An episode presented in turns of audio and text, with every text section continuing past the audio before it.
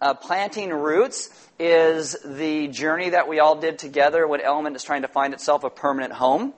And a few years ago, we ended up buying that piece of land that's right out there. And we asked you guys, do we want to do this? And so you guys came together and made some pledges throughout this journey to move to the place of building Element a permanent home. Right now, we are on track to get our permits in December. We had this idea that we were going to uh, just throw in and try and get our pad permits to start working the ground and stuff. But we found out the way things are working, we want to get all of our permits at one time because it helps out better with the bank and construction loans to have, they want us to actually have everything. Imagine right?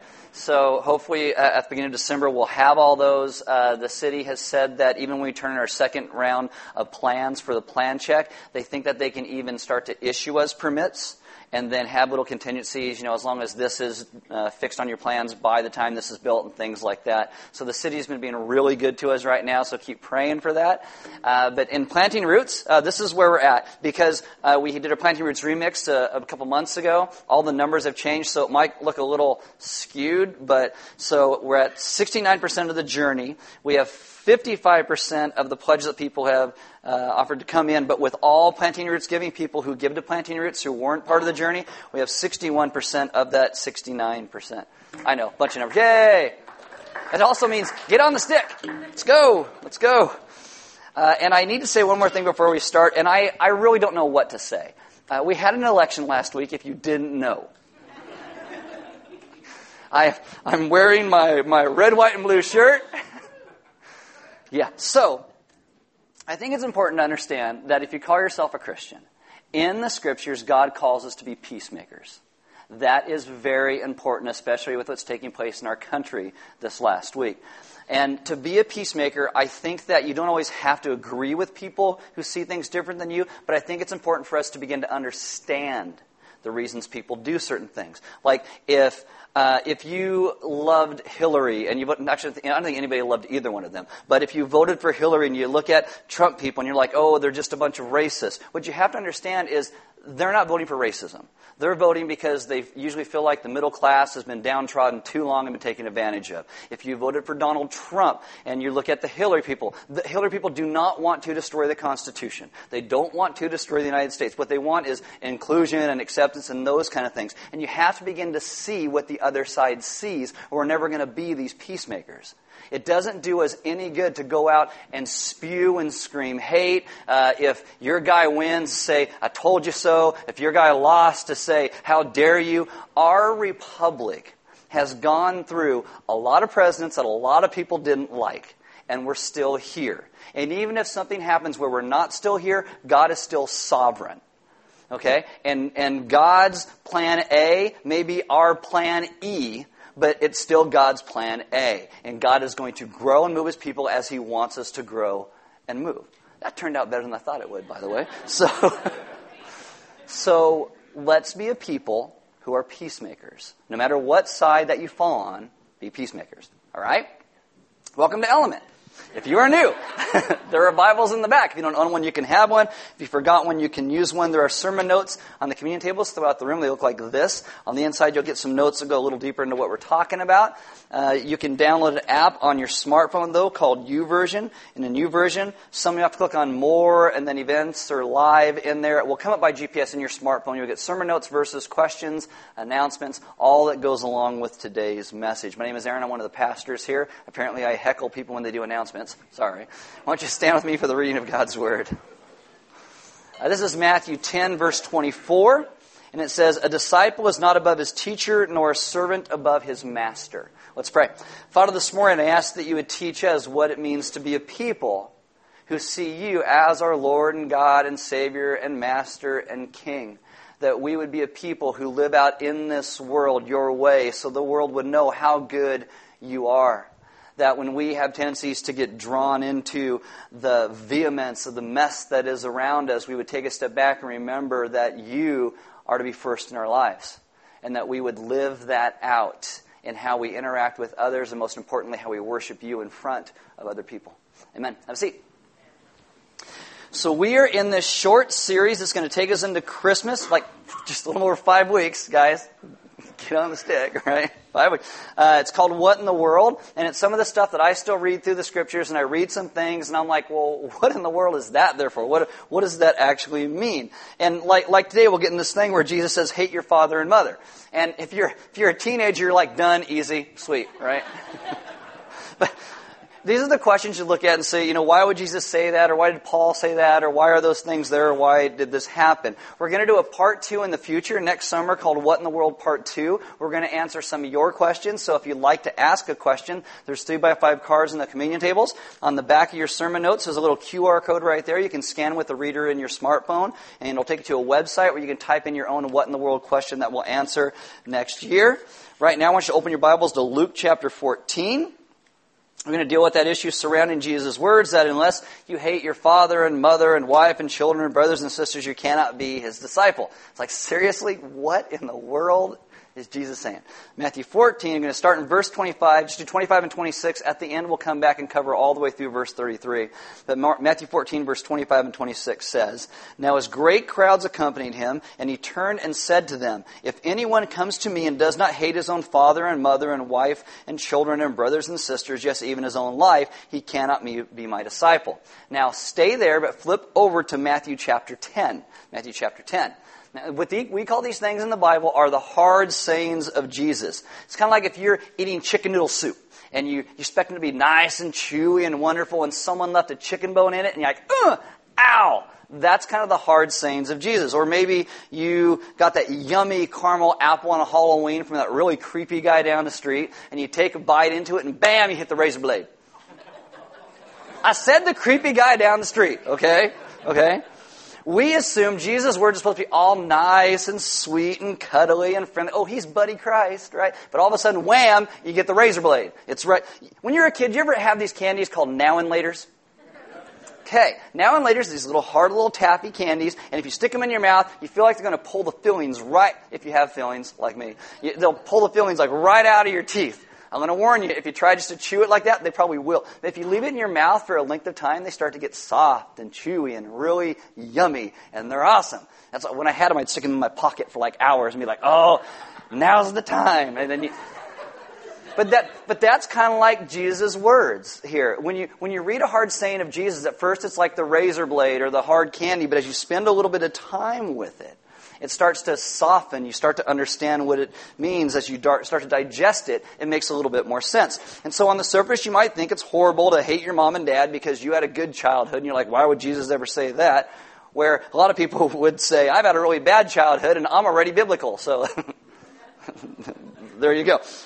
Only as you wrestle through it and deal with some of these things to realize what Jesus is actually saying do you tend to understand what these things mean? Now, if you, I think one of the things Jesus does is saying this is if you hate your father and mother your way, you're never going to be free. You're always going to be in bondage. You must learn to do this my way because my way is different. So you have this parallel passage in Matthew chapter 10, and in context it will deal with God's sovereignty and peace and persecution, but it uses the word love instead of the word hate. Uh, Matthew 10, 34 to 38, Jesus says, Do not think that I have come to bring peace to the earth. I have not come to bring peace, but a sword. For I have come to set a man against his, uh, his father against a daughter, and I don't know. I had a migraine on uh, Friday night. and I still have trouble putting my words together today, so just go with me. For I have come to set a man against his father, and a daughter against her mother, and a daughter in law against her mother in law, which kind of seems normal. Maybe they voted differently.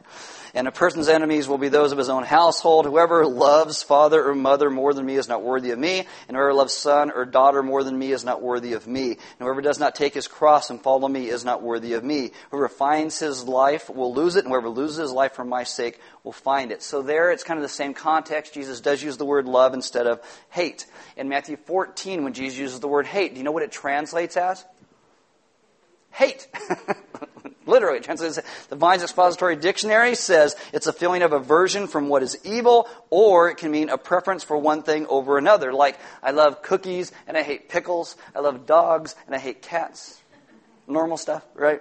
Because in our culture, when we read those words about hating father and mother, it wants to jump off at the page at you. And you see that first. Hate your family. But what's it really about? Well, first and foremost, I'll calm your anxiety. It's not even about fathers and mothers, and even that's what jumps out at you. In essence, this is about discipleship. It's about discipleship. In context with Jesus talking about and what it means to follow Jesus, this is being a disciple of who he is. That's the subject. In Matthew chapter 10, the whole thing is about discipleship, the cost of discipleship. Families may reject you. They may stand against you. In Luke, Jesus summarizes all this with the words, If anyone comes to me and does not hate his own father and mother and wife and children and brothers and sisters, yes, even his own life, he cannot be my disciple. It ends up being about discipleship. Now, last year, right before Christmas, when I was putting this message together, I'm reading a lot of Tim Keller and Douglas Wilson, who I think are great teachers in their own right. And sometimes when I read stuff that kind of inspires me, I give it to you. Uh, like, if, if I start to get really depressing, right now I am actually reading two books. One's called You Might Be a Zombie and Other Bad News, and the other one is called Everything is Trying to Kill You. So if I get really depressing, you, you know it's because of, of, what I was reading. But so I'm, I'm reading these books by them, and I get all these ideas as I go through it. And so what I want to do is give you five things the text tells us about what discipleship is. And I don't know if it came from Wilson or Keller. It came from one of them. But I'm just going to go with it, okay? If it's good, it's one of them. If it's bad, it's me. I don't know. Okay, so this is this is number one in this. Jesus' discipleship is not optional. It is not optional. And you get this from the context. Jesus says, says, now great crowds accompanied him. His ministry is growing. He's getting very popular. People are following him. It says, and he turned and said to them. So Jesus turns to this crowd. This isn't just his disciples now. This is this crowd. Whenever Jesus got really popular, he kind of tries to give a wake-up call so people would see what it really means to follow him. So Jesus turns and he speaks these words about discipleship and the cross to everybody. And what it means is that Jesus does not have double standards like we have. Almost everybody thinks when you think of Christianity today that there's different levels and standards of Christianity. Like there's the regular Christians who, who believe, but they don't get too excited about it. They pray for green lights and parking spots at Costco and maybe world peace at Thanksgiving or something like that. And then you have the crazy Christians who are all Jesus words and you never understand a word they're saying because they're always using weird Jesus words and you're like, well, I don't even know what that means. And then you got, got the other ones who are always judging everybody else, never looking out their own life. And then you have devoted Christians who are fully devoted to who Jesus is. They're invested and involved in what Jesus is doing in the world. They want to tell other people about him so people would grow. They're not so much interested that you always agree with him. They want you to love Jesus. And what Jesus says is there is only one standard just one standard. He turns to the crowd and he says, Whoever does not bear his cross and come after me cannot be my disciple. He says, Anybody who deals with me has to take up his cross. I need to be first in everything, ahead of parents, ahead of family, ahead of career, ahead of political elections. Full, complete, sacrificial discipleship is how we follow Jesus. That's what it means to be a Christian. You can't say, I'm a Christian, but I'm not really a disciple, because the two things go hand in hand. There aren't two standards.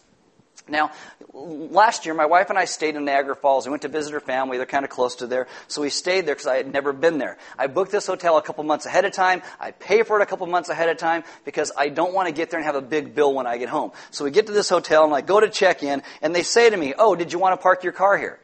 I'm like, Where would I park my car? Well, that's $35 a night. I'm like, What? And they go, Do you want internet in your room? I'm like, how can you live without internet? Yes, that's $25 a night. Do you want running water? No, it didn't say that, but that's how I felt, right? I'm like, oh, and they nickel and dime me to the point where at the end it was like another hundred dollars. And I'm like, what? Canadians? You know, oh, you know, those people? Jesus doesn't like that.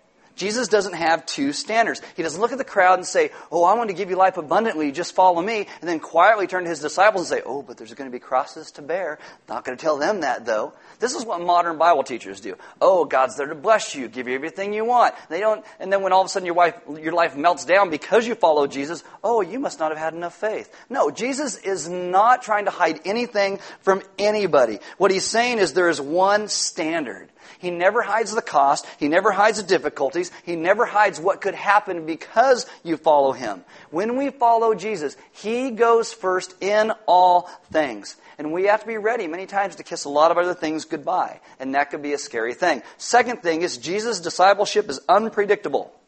Unpredictable. You get this because he says father, mother, wife, children, brothers, sisters. You know what that is? That's a patriarchal family. That's how this culture was oriented. This is essentially, in this time, going to be the course of your life.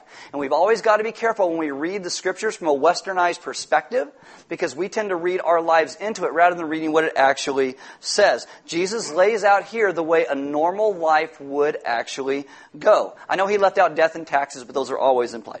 In Jesus' culture, life revolved around your family and your extended family. You were never to do anything that would disgrace your family. In most circumstances, you never moved away from your family. You never married somebody your family didn't want you to marry. You wouldn't vote for somebody your family didn't want you to vote for. Jesus is taking the normal agenda of a person's life and saying, you have to be willing to kiss it all goodbye if I'm going to be first in your life. Essentially, he's saying that we do not go to him with our agenda and say, God, do this and do this and do this. Oh God, I want more money. I want a bigger house. I want a better looking spouse. I want better behaved kids. I want you to get rid of the cat. Then I'll follow you. Then I'll bow my life. Jesus says, I will not be used. To this culture, there was no better way of saying, follow me for who I am. Follow me for who I am. It, Jesus is supposed to become to us the most relevant, thrilling, fulfilling thing in our lives. And that will never happen if we come to Him with our own agenda. We come to Jesus for Jesus. We don't come because He's true, though He is true. We don't come because He's relevant, though He is relevant. We come because He called us and saved us and brought us to Himself. He's given us joy and strength and our identity because He is our Lord. Period. Number three, Jesus' discipleship is deeply emotional. And when I say emotional, I'm not like, ah, that's not what I'm talking about. Okay, but it is emotional because here he uses this word, hate. The word hate. Why does Jesus choose that word? Now, first, no one, no commentator thinks that Jesus is actually telling you you should actively hate somebody. You're not supposed to be actively hostile to anybody. He's the guy who tells us, love your enemies. Love your enemies. On the cross, Jesus cries out, Father, forgive them. I tell you this constantly. If you hung me on a cross, I would say, Father, kill them all. I would not say forgive them. Right? But Jesus says you're not even allowed to hate the wicked. You're not allowed to hate the wicked. So what does it mean? What in the world does he say when he uses the word hate? Every commentator will point out in a Hebrew context, the word hate can actually mean in comparative to something else. The best known example of this is Genesis 29. You got a guy named Jacob. Jacob is a knucklehead and he gets snookered into having two wives. I know some of you guys are like, oh, that's a dream. No, it's a nightmare. Okay, it's a nightmare. Amen, like you know. Okay, yeah. the two women are named Leah and Rachel. It says twice in Genesis 29 that Jacob loved Rachel and he hated Leah. But it also tells you in Genesis 29:30 that he loved Rachel more than Leah. And what that means, this idea of hate, it's not this active hate. It's compared to how he loves Rachel. His love for Rachel is so great that in comparison, it's like hate. Not that it actually is. In the scriptures, you'll read things that say this father loved this son and hated this other son. And it wasn't hate. It's that this is the firstborn son. Everything goes to him. In that culture is a way to say in comparative, it's this one gets the firstborn blessing and this one kind of doesn't. Jesus tells us that he wants us to love him first and foremost. And that there is a familial type of love and affection with the father and mother. Then there's a spousal type of love with your wife or with your husband, which is also supposed to be an erotic kind of love. And then there's love with children. That's another kind of love love. And then there's brothers and sisters and friends. Jesus is taking every kind of human love that we know and he is saying, I want to offer you a love that everything else will pale by comparison. And it's not just sentiment or inspiration or passion, though I think it includes all of those things. It's interactive, so much so that when we live in the grace and the love of Jesus, everything else begins to pale. Jesus is saying, he's not saying discipleship has nothing to do with duty. I mean, take up your cross and follow me. That's actually doing something. But Jesus is also saying that as disciples, we are emotional about Him. Love for Jesus means He comes first in all of our loves. He's more important to us than anyone or anything else. How we interact with Jesus is meant to be out of love. Jesus takes all human loves and says, I offer you something more remarkable than that. It's kind of like this. All of our loves are like the stars in the nighttime sky. If you ever go outside at night, the stars are beautiful. It's like, this is an amazing thing. But when the sun comes up, those stars don't go away. Those stars are still there. But the sun becomes so bright that it overshadows everything, and all you see during the day is the bright light of the sun. And that's what Jesus is saying it's like.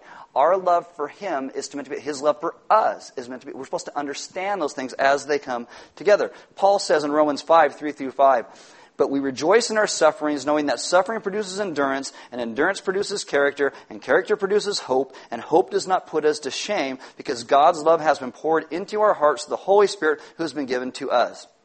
How do you make it through suffering? How do you endure? How does that actually mold your character into what it's supposed to be? God's love. Understanding that comes first in our life. God's love has been poured out into our lives, makes everything else pale by comparison.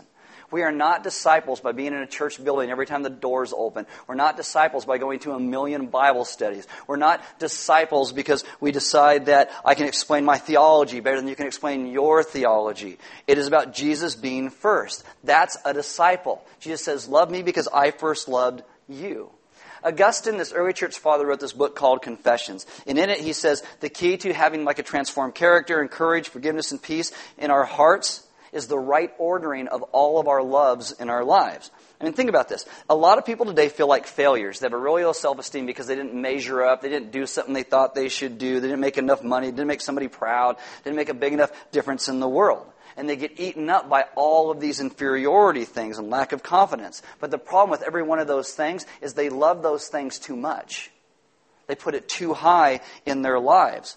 Maybe your parents' opinion of you is, is too high. Maybe that girl or guy who rejected you, it's too important to you. Maybe your money and your career is too important. Augustine echoes Jesus and says, You can, in your life, begin to hate those things father, mother, job, wife, friends. But hating those things is never, ever going to bring you freedom. The only thing that brings freedom is loving God more than all of those things, so nothing change you, change you down. A coward will not go to being a courageous person by learning to hate somebody more. A coward goes to courageous by loving Jesus more than his own life. That's how we go to courageous. Going from bitter and angry to peaceful and forgiving doesn't happen by getting mad. It happens by realizing that we are supposed to love Jesus first above all things. That's the kind of love that changes us. That's what it means to be a disciple. And we have received that kind of love from God. And we're supposed to love Him back by how we love Him and each other. Number four, Jesus' discipleship is completely positional. I'll explain what that means. Now, Jesus says, take up your cross. Take up your cross. He doesn't say, take up my example or take up my advice. He says, take up your cross. Henry Sweet writes this. He says, To take up the cross can only mean one thing. It must mean to put yourself in the place of a condemned criminal. And it sounds negative, but what condemned criminal are we supposed to put ourselves in the place of? It's your church. It's okay. You can say it. Jesus. All right. Good. Way to go. It's why we understand that when our lives are found in Him, because He died, we died. And because He lives, we also live. Colossians 3, 2 through 4 says, Set your minds on things that are above, not on things on the earth. For you have died, and your life is hidden with Christ in God. When Christ Jesus your life appears, then you also appear with Him in glory. Tim Keller writes this, A better way to put it is that the minute you believe in Jesus Christ, you died on the cross with Him. It means that God looks at you right now as if you paid the penalty for every bit of your sin. That's what he sees. If you're a person who believes in Jesus and you start to beat yourself up because I just can't forgive myself, God forgave you. You are not God. You don't have a right not to forgive that. Because as far as God is concerned, you have been beaten. You have been crowned with thorns. You've been speared through the side. You've been nailed to a cross. Your life is hidden with God in Christ. God looks at you and he sees what Jesus has done. As a disciple, it doesn't mean we get to do whatever we want because our sins are forgiven. It means that every day we get up and remember we have died to that old way of life. Jesus says, whoever does not bear his own cross and come after me cannot be my disciple. Every day we get up and we remind ourselves of who we are in Christ. We are a people who live in the shadow of the cross. We are accepted. We are pardoned because of what He has done. Romans 12 says that our lives are meant to be living sacrifices, day by day by day. Discipleship is emotional, and it's also positional. When Jesus says, hate your own life, he is not saying be filled with self loathing, have a low self esteem. He means that we are called to ego crucifixion.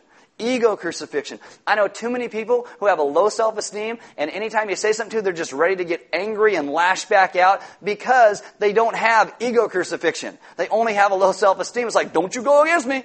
We have ego crucifixion because of Jesus' crucifixion. He is the one who gives us worth and value. We trust our lives in Him. This is why we can say, I have nothing to prove. I have nothing to prove. I know who I am in Christ. The most important thing in the world is living in the hope of the cross and the resurrection. Number five, Jesus' discipleship is unconditional. I think that just kind of goes without saying, but taking up your cross, this has a finality to it, right? It's like a cross is an instrument of death. In case you didn't know, it's not a little piece of jewelry you hang around your neck. It was an instrument of death. And so the central image that Jesus uses for a Christian life is this idea of crucifying ourselves. It, it's like if, if I had a party and I was able to rent an electric chair and invited you to come over and sit in it, you should say no because my friends would be like, yeah! Crank it up to, I don't know, whatever it is, 50. In Jesus' day, if you saw somebody walking with a cross, that was the last thing they were ever going to do. You, you're, you can't walk with the cross and be like, you know, this isn't really working for me. I'm not, this is not find this helpful at all, so I'm just going to set it down. No. When you're walking with the cross, that's the last thing you ever did. And we become a disciple, it means we're no longer our own. We're not even independent people anymore. The cross is completely subversive to our Western individualistic society that we live in. He says, you don't have to hate your father and mother and your brother and your sister and your wife and your child. Not just that, but your own life. In Western society, we say nobody has the right to tell me what to do, especially not God. When God and I disagree, God's wrong. Oh, I'm, I'm right. Jesus says when you follow Him, we are under the cross. We follow Him no matter what He says. We go no matter where He sends us understanding that we have started to follow Jesus means that we have signed on for trouble, and not always the fun kind. Usually not the fun kind. Too many people think discipleship in your life is your life's going to go so much smoother. Everything's going to be great. You know, God's going to spray aromatherapy around you, and you're going to, oh, my life is so wonderful. No, no, you got to understand that for Jesus, the cross meant death and suffering and pain. And we are called to identify with Christ in that. So sometimes we have death and suffering and pain. And I think the truth is that if we don't obey Him unconditionally, we aren't really obeying Him at all. Not really at all. We still think we're the king and he's the servant. And there are far too many people today, myself included, and I'm not saying you, I'm saying me too, who say, I'm a Christian, I know I shouldn't be doing this, probably, but I'm going to go ahead and do it anyway because I want to. Too many people do that. As a disciple, we make decisions based upon Jesus alone. On Jesus alone, not what our culture thinks and not what our friends think and not what our families think. We base them on the Lordship of Jesus. If you ever hear all this and you think, man, that's a lot. I can't wake up tomorrow and just do that. That's okay. I got a point number six, and this one is from Keller, and it wasn't really a point number six, but I stuck it in here as point number six because I think it works. Uh, discipleship is gradual. It's gradual. This is why Jesus says, I think, take up your cross and follow me, because the cross is a gradual death. It's not a firing squad. It's not jumping off a cliff or electrocution. Jesus doesn't say, take up your 357 Magnum and, and follow me. What he says is, you follow me, and it's going to be a life that sometimes is really hard. But everything else pales in comparison to me and my love for you. It's gradual, sometimes it's painful. Keller says it also means that Jesus is patient as our lives change as they become more and more in line with who He's calling us to be, because we are reminded that He is the author and the finisher of our faith. So I'm going to read this whole thing in context now. Luke 14, 25 to 33. Now great crowds accompanied him, and he turned and said to them, If anyone comes to me and does not hate his own father and mother and wife and children and brothers and sisters, yes, even his own life, he cannot be my disciple. Hopefully that makes a little more sense now.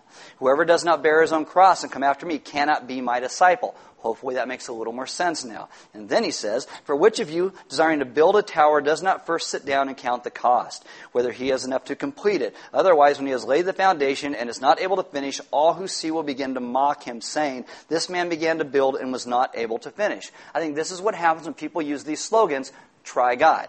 It's not like God is the last drink on the bar and you go, oh, well, try that one too. that's not how you live for God. Our lives are surrendered to Christ and everything. We pick up and carry the cross because He has first carried it for us.